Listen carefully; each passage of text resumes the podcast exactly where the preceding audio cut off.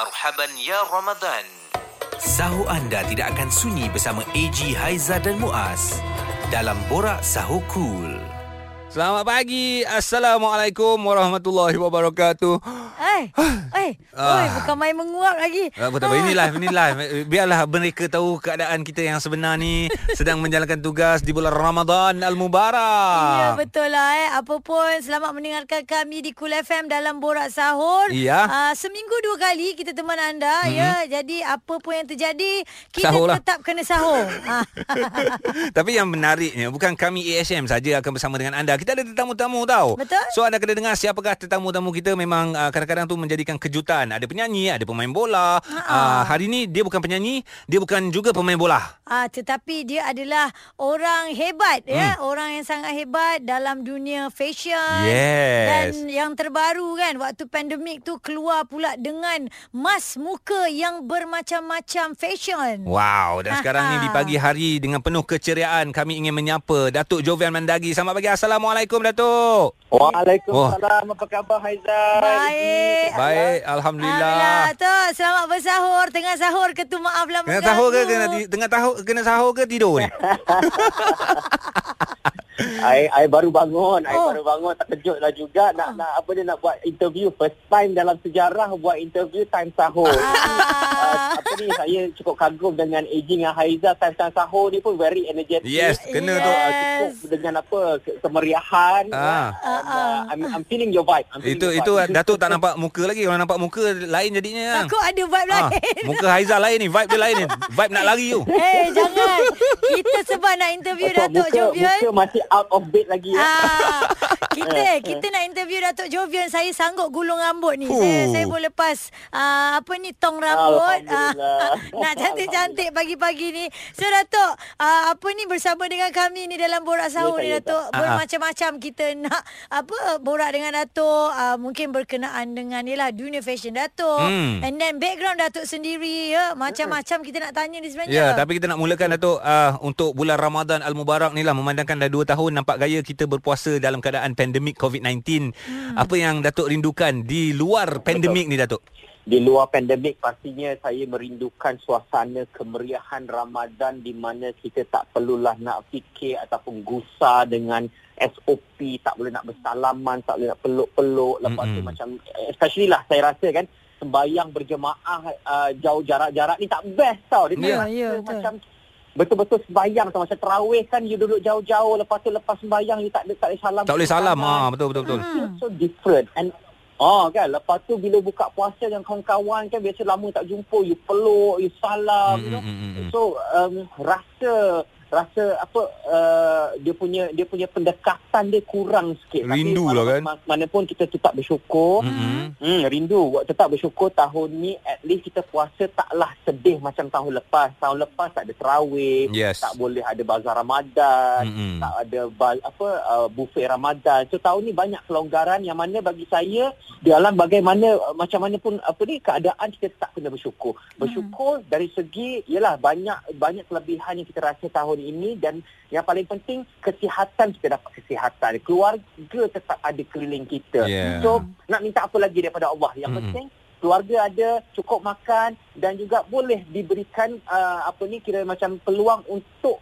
merasai Ramadan sekali lagi. Ya, betul, betul, betul. rasa. Uh, nikmat yang mana tak ada bandingnya lah sebenarnya. Ya, sebab selalu dalam doa kita bila Ramadan nak tinggalkan kita, kita sentiasa berdoa pada Allah, moga tahun depan kita bertemu lagi dengan bulan Ramadan dan alhamdulillah tahun ini dapat lagi Ramadan kita raikan Datuk ya, insya-Allah. Ya. Alright Datuk, uh, bersama Betul. dengan kami berdua dalam Borak Sahur sekejap lagi kami nak sambung dengan Datuk ini tentang keakraban Datuk ya, uh, bergelar seorang menantu kepada Datuk Sri Ismail Sabri Yaakob. Sebentar lagi di Cool FM. Tips untuk terus bertenaga sepanjang hari di bulan Ramadan bersama AG Haiza dan Muaz. Borak Sahur Cool. Terima kasih kepada anda yang masih lagi bersahur di ketika ini bersama dengarkan kami di Cool FM AG Haiza dan juga Datuk Jovian Mandagi. Betul. Borak sahur kita semakin lama semakin meriah. Uh, sekarang masih lagi bersama dengan Datuk Jovian. Datuk, uh, kita akan sambung lagi persoalan ni. Kalau kita Ya, Faizal. uh, recap balik uh, puasa tahun lepas Alright. ya. Kita lihat uh, Datuk apa bersama dengan uh, bapa mertuanya Mhm. Datuk Sri Ismail Sabri. Mungkin boleh Datuk ceritakan melalui radio Kul FM ni sendiri Ah. secara eksklusifnya. Betapa rapatnya Datuk dengan uh, bapa mertua ni yang saya tengok memang kalau di dalam Instagram tu Hmm. ada bermacam-macam komen, ada yang kata baju uh, Datuk Sri Ismail Sabri sendiri pun mungkin Datuk jo- Jovian juga yang mencorakkannya. Bagaimana Datuk?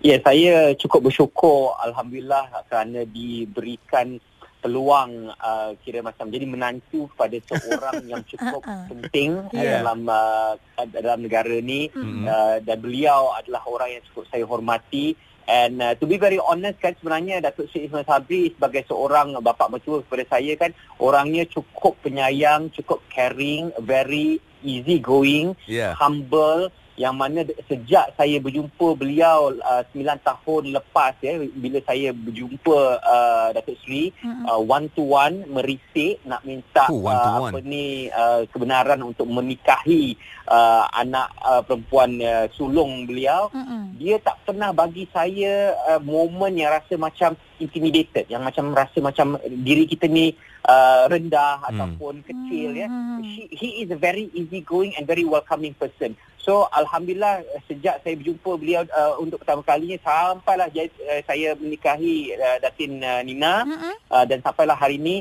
memang kita uh, ada hubungan yang cukup rapat uh, hampir eh, boleh saya katakan saya lebih rapat dengan Datuk Seri Ismail Sabri Mm-mm. uh, berbanding dengan saya dengan bapa kandung saya sendiri. Hmm. Because Hmm. He is very close to me selalu berikan saya nasihat-nasihat yang baik uh, sama ada bisnes ataupun uh, perkahwinan dan juga beliau orangnya memang mudah di uh, apa didekati Ya. uh, very approachable so Mhm. kalau nak cerita apa pun eh, dia Senang. pun jenis yang macam uh, very easy going and very cool kan macam kalau you all tengok dekat dia punya Instagram pun he is Ya. a very easy going Ya, person ya. you cerita apa komen apa dia layan kan Oh. itulah So Betul. keakraban tu memang dah dipupuk daripada dulu lagi Mhm. dan alhamdulillah uh, waktu pandemik ni pun uh, beliau uh, kira macam dapat satu tanggungjawab yang cukup besar menjadi menteri pertahanan dan Hmm. selalu keluar TV beliau pun banyak minta tolong saya macam Jovi dia panggil saya Jovi eh Hmm. uh, Jovi uh, apa desainkan baju papa lah papa setiap minggu keluar TV ni nak, Ah. nampak handsome nampak muda ah tu dia punya rimak nak nampak Ah. muda ah tu yang I keluarkan baju-baju batik dia tu Ya. semuanya very vibrant and colourful kan Ya. Okey. nampak macam baju batik datuk-datuk yang biasa kan Ah. Ha, tapi tu ada tu So, tapi bila disama happy bila disamakan dengan kuih muih Melayu tu Datuk. jadi dia jadi satu tarikan sebenarnya Ah, memang kepada kita menonton kan. Ha. Betul betul. Masa saya design baju-baju batik Datuk Seri tu macam Mm-mm. tak terfikirlah pula nak ambil inspirasi kuih muih kan. uh, saya punya inspirasi ialah anything that is vibrant, anything that is colourful. Yang penting baju tu memang tekniknya ialah kain batik. Yeah. So tak terfikirlah kuih muih tu bila first time keluar orang duk kata, "Eh, macam kuih lah, macam inilah." Lepas tu dia buat screenshot kiri kanan dia bandingkan dengan kuih kan. Kita pula terkejut macam, "Ya Allah, betul lah." Kan. Tapi bagus juga itu. Itu viral yang bagus. Contohnya, contohnya Ha. Mhm. dia dia punya dia punya best kan, dia punya best dia. Ada sekali tu Datuk Sri pakai baju uh, apa ni baju Melayu saya warna uh, coklat susu kan. Mm-mm. Plain je saya kata, ha ambil ni hari, hari ni tak ada corak.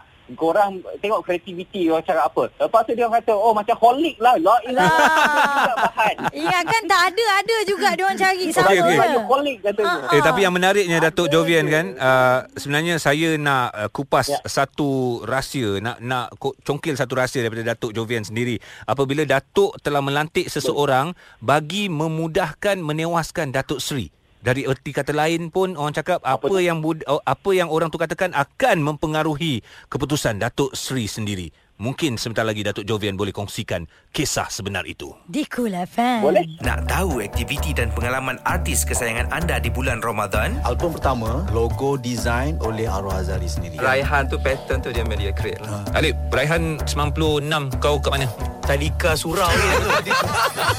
Semuanya ada dalam Borak Sahur Cool. Cool FM. Terus bersama AG Haiza Muaz Cool FM Pilihan pertama untuk isu semasa Dan yang pasti kita masih lagi bersahur Di saat ini Kita sahur uh, comel-comelan sajalah Zah, eh? Ya, betul Bawalah lah. sikit-sikit kuih Bersama dengan uh, inspirasi pakaian Datuk Jovian Kepada Datuk Seri Ismail Sabri ni Betul. Yang pastinya Datuk Jovian bersama dengan kami dan sambil-sambil tu Aizan ni memang follow uh, Datuk Jovian Managi punya Instagram. Hmm. Selalu dah tengok Miss Lim yang comel Thank ni. you, Aizah. Ah, princess dia tu lah Ah. salah satunya kan. Lepas tu dengan Datin Nina. Saya tengok uh, antara keakraban keluarga Yes. mereka ni ialah walaupun keluarganya kecil tiga Mhm. orang tetapi dia punya apa ah, Kemeriah. kemeriahan tu Ji. Saya Ah, tengok dengan keluarga mertua lagi. Ya. Sangat best. Kita eh? berbalik pada soalan saya tadilah sebenarnya Ha. Datuk Jovian telah pun melantik seseorang untuk mendekati Datuk Seri Ismail Sabri dan setiap kata-kata beliau yang dilantik ini memang membuatkan Datuk uh, Ismail Datuk Seri Ismail Sabri cair. Ha. Ha, boleh. Siapakah orangnya tu eh? Nah, siapakah Ha. orangnya? Minta jelaskan, minta jelaskan. Eksklusif ni. Okey, orangnya paling paling mudah lah, paling mudah ya. Sebenarnya Datuk Seri ni banyak-banyak orang dia paling senang nak cair dengan cucu sulung dia iaitu Muslim ataupun Jenel Nika Mandagi. Ah, tu dia. So, dia dia ni jenis yang macam kalau kalau kita cerita kan, oh uh, dia tengah sibuk ni kat parlimen misalnya kan. Ah. Saya cakap kat dia, uh, apa? Uh, Jenel miss you lah. Habis. Oh, terus dia besuk keluar daripada parlimen siang-siang hari tu lunch kat rumah kita. Oh, Ah, Nampak? Kan? Powernya. lah. Kita cakap oh Janelle nak Hmm, Janelle nak hadiah ni, hadiah tu kan. Ah. Oh, bodyguard dia, polis lah apa semua kadang-kadang dia, dia suruh dia belikan hadiah untuk Janelle. Pasal dia tak dia, dia, dia rasa bersalah kan kadang-kadang Ya kan macam tak, tak banyak masa nak diluangkan nak spend time dengan Janelle tapi itulah bonding di antara Janelle dan juga atuknya memang cukup uh, dekat, cukup Hmm. rapat. Hmm. And then jenis macam kalau dia uh, Janelle sendiri kalau kita beritahu oh atuk is coming to the house kan. Hmm. Oh dia bukan apa dia bukan main happy-nya lagi kan. Oh atuk is coming. Cucu main atuk, kan. cucu Ya, atuk. Dia protektif juga tu. Janelle pun very protektif. Ah. Ada sekali tu macam pernah juga kita selalu keluar kan macam kalau keluar ramai-ramai nanti banyaklah apa ni uh, peminat-peminat Datuk Seri nak ambil gambar kan Mm-mm. selfie kan. Mm-mm. Ada sekali tu Janelle marah lah orang Oh, yo. tu. No, don't. That's my atuk. Wah, gitu ramai sekali. Ah, Miss Lim, atuk kepunyaan ramai Miss Lim. Okey, sebut pasal kekeluargaan. Itulah eh. dia. Dia tak nak sharing. Datuk Jovian, kita dengar pun seronok dalam kesibukan uh, kerjaya masing-masing. Uh, maknanya di bulan Ramadan Al-Mubarak ni apa aktiviti yang yang orang kata tu memang kewajipan dilakukan oleh keluarga Jovian Mandagi sendiri? Uh, kami sekeluarga walaupun walau bagaimana sibuknya lah macam sekarang saya sibuk sangat dengan apa ni koleksi-koleksi raya yang memang dah dijual banyak di website saya www.jovian.com.my di kedai saya Jesto Bangsa, Shah Mm. Alam dan Bangi kan Mm-hmm. kita banyak koleksi raya ada koleksi emas juga Ya. tutup muka saya banyak Sekarang kalau you all tengok dekat apa dekat KL ni pun dah banyak billboard-billboard keluar kan Mm-mm. Hmm. Anti jerawat, anti jerawat lah tu. uh, harian Mm-mm. Anti jerawat betul betul Hmm. anti jerawat memang pakai memang selesa sedap sejuk kan. Mm-mm. Uh, so macam mana sibuknya kami kami tetap make sure uh, setiap minggu tu apa setiap hari memang sahur bersama ya. Saya hmm. keluarga memang sahur bersama. Lepas tu setiap minggu akan ambil kesempatan weekend ni uh, untuk berbuka puasa dengan ibu saya uh, Ibu Silvana dan juga Mm-mm. pastinya dengan ibu mertua dan juga bapa mertua di rumah mereka kan. Mm-mm. And then adalah hari-hari kita pilih untuk berbuka puasa dengan uh, kawan-kawan ya tapi most of the time memang buka puasa di rumah Hmm. uh, dengan satu family lah and then lepas tu uh, apa se- sembahyang tarawih ni memang satu kemestian untuk saya. Saya memang suka sembahyang tarawih dan uh, saya punya azam setiap bulan ialah tak tinggal langsung tarawih. Kalau tak sempat sembahyang dekat masjid saya imam di rumah misalnya Ya. ataupun saya panggil ustaz untuk mengimamkan kami di rumah. Lah. Uh-uh. Uh, dan yang mana yang kira macam rutin saya dengan isteri pula ini sejak kami dating lagi zaman dating lagi Alright. saya suka bawa uh, datin untuk kiamulai Oh. Ah. saya suka buat kiamulai so 10 malam terakhir kita buat kiamulai tapi kita pilihlah ke- malam-malam ganjil kan Mm-mm. untuk mendapatkan keberkatan dan juga mudah-mudahan tahun kehadapannya kita uh, boleh jumpa lagi dengan. Ramadan dan juga diberikan rezeki dan juga keberkatan lah insyaAllah InsyaAllah. InsyaAllah. Baik Datuk, kita akan sambung sekejap je lagi bersama dengan AJ Haiza Muaz dalam Borak. Sahur di Cool FM. Ada selebriti, pakar kesihatan, ilmuwan Islam dan ramai lagi yang akan bersama AG Haiza dan Muaz dalam Borak Sahur Cool. Cool Bersama AJ Haiza Muaz Borak Sahur kami bawakan kepada anda di Cool FM Selamat bersahur semua Ada yang telat Ada yang terlewat uh, Relax-relax Jangan kelang kabut Yang penting oh, Boleh makan kurma Ya. uh, Lepas tu minum air Kalau dapat minum susu lah Supaya dia lebih Ada energi sedikit Ya, standby. ya. Kurma memang kena standby lah. Dan kita masih lagi untuk borak sahur ni, sembang sahur kita ni bersama dengan Datuk Jovian Mandagi. Terima kasih banyak-banyak awal pagi begini meluangkan masa bersama dengan kami. Dan uh, antara persoalan yang ramai Sama-sama, peminat-peminat. Jovian Mandagi nak tahu ni, um, apa agaknya Datuk kesan yang Datuk alami dalam keadaan pandemik COVID-19 Ramadan dulu dan apa yang kalau boleh Datuk nak nak adjust lah untuk Ramadan kali ini dari segi bisnes Datuk sendiri. Okay. Um, Alhamdulillah sebenarnya pandemik ini telah memberikan uh, banyak hikmah uh, yang tak diduga kepada uh, syarikat saya, kepada brand juga Mandagi, juga Ready to Wear semua kan di mana banyak hikmah-hikmah yang baik datang daripada pandemik ini. Ah. Maksudnya uh, mungkin banyak bisnes-bisnes di luar sana kira macam um, terkena impak yang tak berapa baik. Mm-mm. Misalnya bisnes drop ataupun hilang bisnes, banyak uh, pekerja harus diberhentikan apa semua kan. Tapi alhamdulillah uh, saya tergolong pada mereka yang kira macam cukup bertuah di mana pandemik telah membuka banyak peluang baru untuk saya. Contohnya saya menjual mask pelitup muka Ha-ha. saya kan. Dari awal saya keluarkan pelitup muka jenis fabric sampailah saya sekarang menjual fab, uh, three ply dan juga N95 semua apa semua Mm-mm. jenis uh, pelitup muka saya jualkan dan mendapat sambutan yang luar biasa. Jadi alhamdulillah um, syarikat dan juga brand juga lagi menjadi brand yang lebih kuat duri, uh, sejak pandemik ini. Hmm. Tapi apa yang saya belajar ialah um, kita sebagai manusia kena sentiasa bersyukur dan sentiasa ingat siapakah orang-orang yang ber yang kira macam uh, penting dan juga banyak membantu kita sewaktu dalam kesusahan. Jadi sewaktu pandemik ni orang pertama yang saya minta uh, support ialah keluarga pastinya. Tetapi dalam masa yang sama uh, saya saya apa ni uh, melihat banyak sekali uh, tim-tim kerja saya, pekerja-pekerja saya di semua kira macam gusar pada waktu itu mula-mula MCO kan, mula-mula PKP tu. Mhm. Tapi saya bagi tahu dong. Just ikut apa saya punya direction, Baik. ikut dengan apa saya punya planning, insya-Allah kita akan survive Mhm. dengan pandemik ini. Dan mereka walaupun harus bekerja daripada rumah ya, Mm-mm. mm orang sebenarnya kerja daripada rumah tu sampai 24 jam. Ada juga yang sampai ada hari-hari mereka terpaksa kerja di office nak merentas jalan kena lalu banyak apa ni roadblock kena menipu dengan roadblocknya kena tahannya kena Mm-mm. menghadapkan dengan apa jam lah apa semua kan. Ya, ya. Mereka tetap tunjukkan uh, usaha datang ke office atau Wow. bekerja daripada rumah Mm-mm. bantu apa planning saya dan alhamdulillah berkat bantuan mereka berkat kepercayaan mereka pada saya dan juga syarikat Mhm. kita dapat mengharungi uh, pandemik ini dengan hasil yang bagus Mm-mm. alhamdulillah Alhamdulillah. um, sejak pandemik ini saya lebih rapat dengan keluarga pastinya dan juga rapat dengan Staff. semua tim-tim kerja Wah. saya yang mana saya cukup bersyukur Mhm. saya mempunyai tim kerja yang memang dedicated uh, sayang kepada brand sayang kepada syarikat dan juga percaya kepada saya uh, Mhm. itu yang saya membuatkan lebih kira macam kita buka mata lah Mm-mm. uh, mungkin sebelum ni saya fikir macam alah orang ni semua kerja uh, pasal yelah nak ambil gaji je tapi bila saya te- lepas pan- pandemik ni saya rasa sayang saya ni lebih kepada mereka because Yes. saya tahu they are not just a team tapi Mhm. family untuk saya memang memang memang saya dah anggap mereka sebagai keluarga Wah, adik kerana pandemik ini kan ada hikmah di sebaliknya. Alhamdulillah. Nampak effort daripada apa kiranya tim Datuk Hmm. juga kan dan sebentar saja lagi Datuk kita akan sambung sedikit Betul. nak bertanya tentang legacy Datuk ini uh, apakah uh, kejayaan-kejayaan lagi yang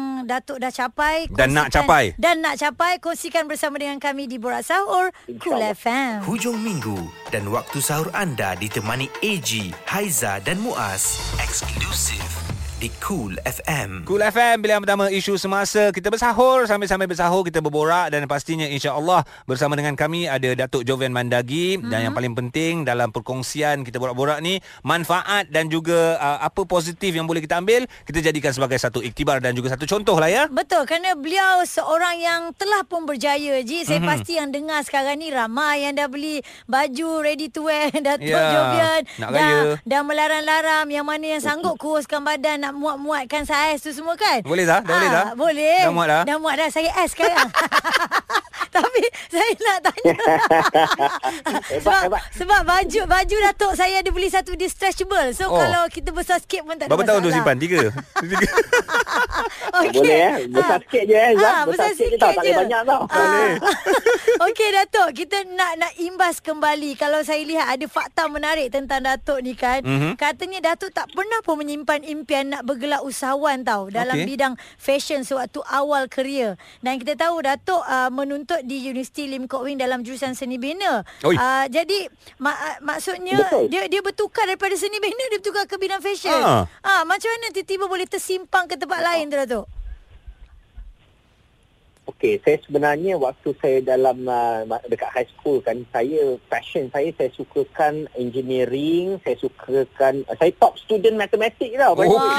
Masuk fizik. So bila keluar habis habis SPM tu, I fikir okey lah the best um, apa ni uh, subject ataupun the best career for me will be architecture. Okey. So I masuklah Wing University untuk belajar architecture. Tapi bila masuk kan dah dua dua semester tu Ya na'udzubillah Ya Allah susahnya matematik untuk architecture ni kan Saya dah Oh. macam dah nak petak kepala dah Ha, ha. Lepas tu mikirkan Ya Allah aku nak jadi hidup menjadi nerd Pasal memang hidup non-stop kena belajar Hmm. je Because Oh. architecture ni is a very heavy subject kan. Hmm. tapi dalam masa yang sama uh, waktu saya umur 18 tu saya juga banyak buat uh, apa ni side income untuk modelling ya Hmm. modelling job so sewaktu buat modelling of course kawan-kawan saya banyak model model dan Hmm. juga banyak fashion designer dari situlah saya di, dipengaruhi dari, oleh mereka eh, pasal saya melihat eh macam seronok lah jadi fashion designer ni Hmm. lepas tu nampak macam mudah dan lebih cepat untuk bergelar seorang fashion designer kalau mikirkan nak jadi arkitek ni at least kena belajar 6 tahun lepas tu kena praktis 2 4 tahun Mhm. baru you boleh bergelar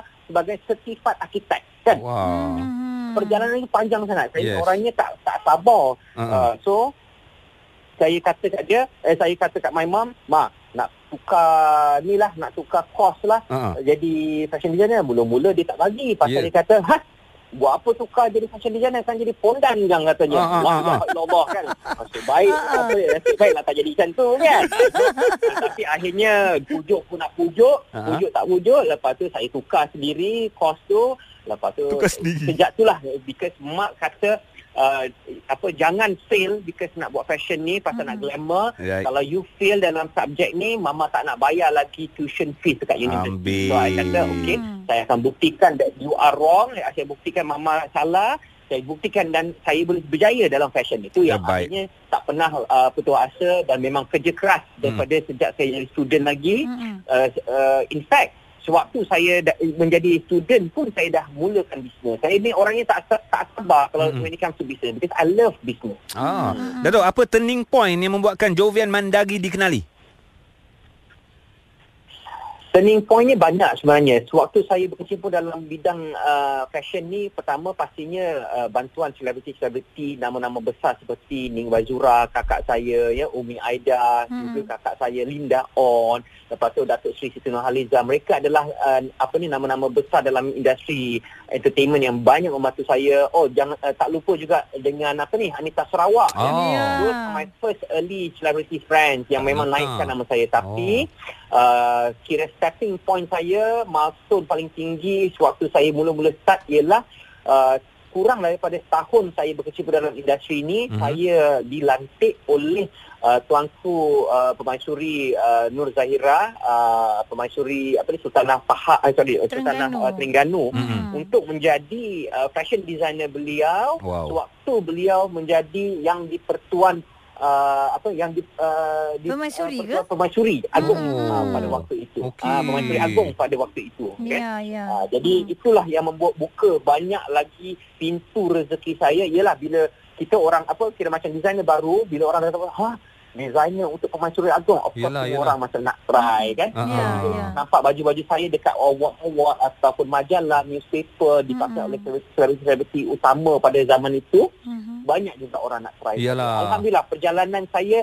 cukup mudah Alhamdulillah. dan diberikan peluang yang cukup baik dan uh, yang pastinya Mm-mm. perjalanan saya ni takkan berjaya tanpa bantuan banyak kaum keluarga saya sendiri dan Mm-mm. juga tim-tim kerja saya yang uh, apa sememangnya mereka cukup loyal, cukup Ya. uh, Setia ya. setia dengan saya. Hmm. Uh, tim-tim kerja saya ni Aiza, AG, Mm-mm. dah kerja dengan saya 15 tahun sampai Oh. hari ni memang Alhamdulillah. semua ot- otai-otai Joven Mandagi ni. Wow. So, Alhamdulillah lah. Mm-mm. Kita jaga orang, orang jaga kita. Betul. Itu je Betul. prinsip dia. Itu betul tak? menunjukkan bosnya berhati mulia tu. Ya. Sebab tu boleh stay sampai 15 16 tahun ni.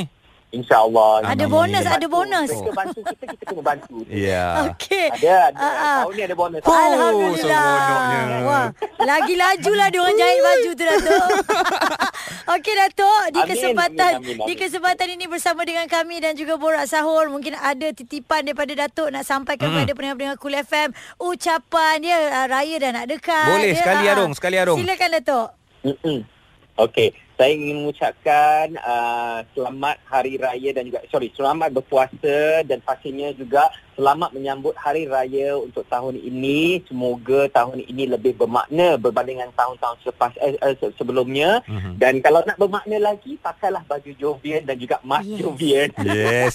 kalau nak beli baju Jovian boleh beli jo, baju Jovian di online iaitu www.jovian.com.my Hmm. ataupun kunjungi semua kedai-kedai Jovian yang berdekatan serta uh, kita punya ejen-ejen AG dengan Haiza ada Ya. VIP personal shopper dan juga Wow.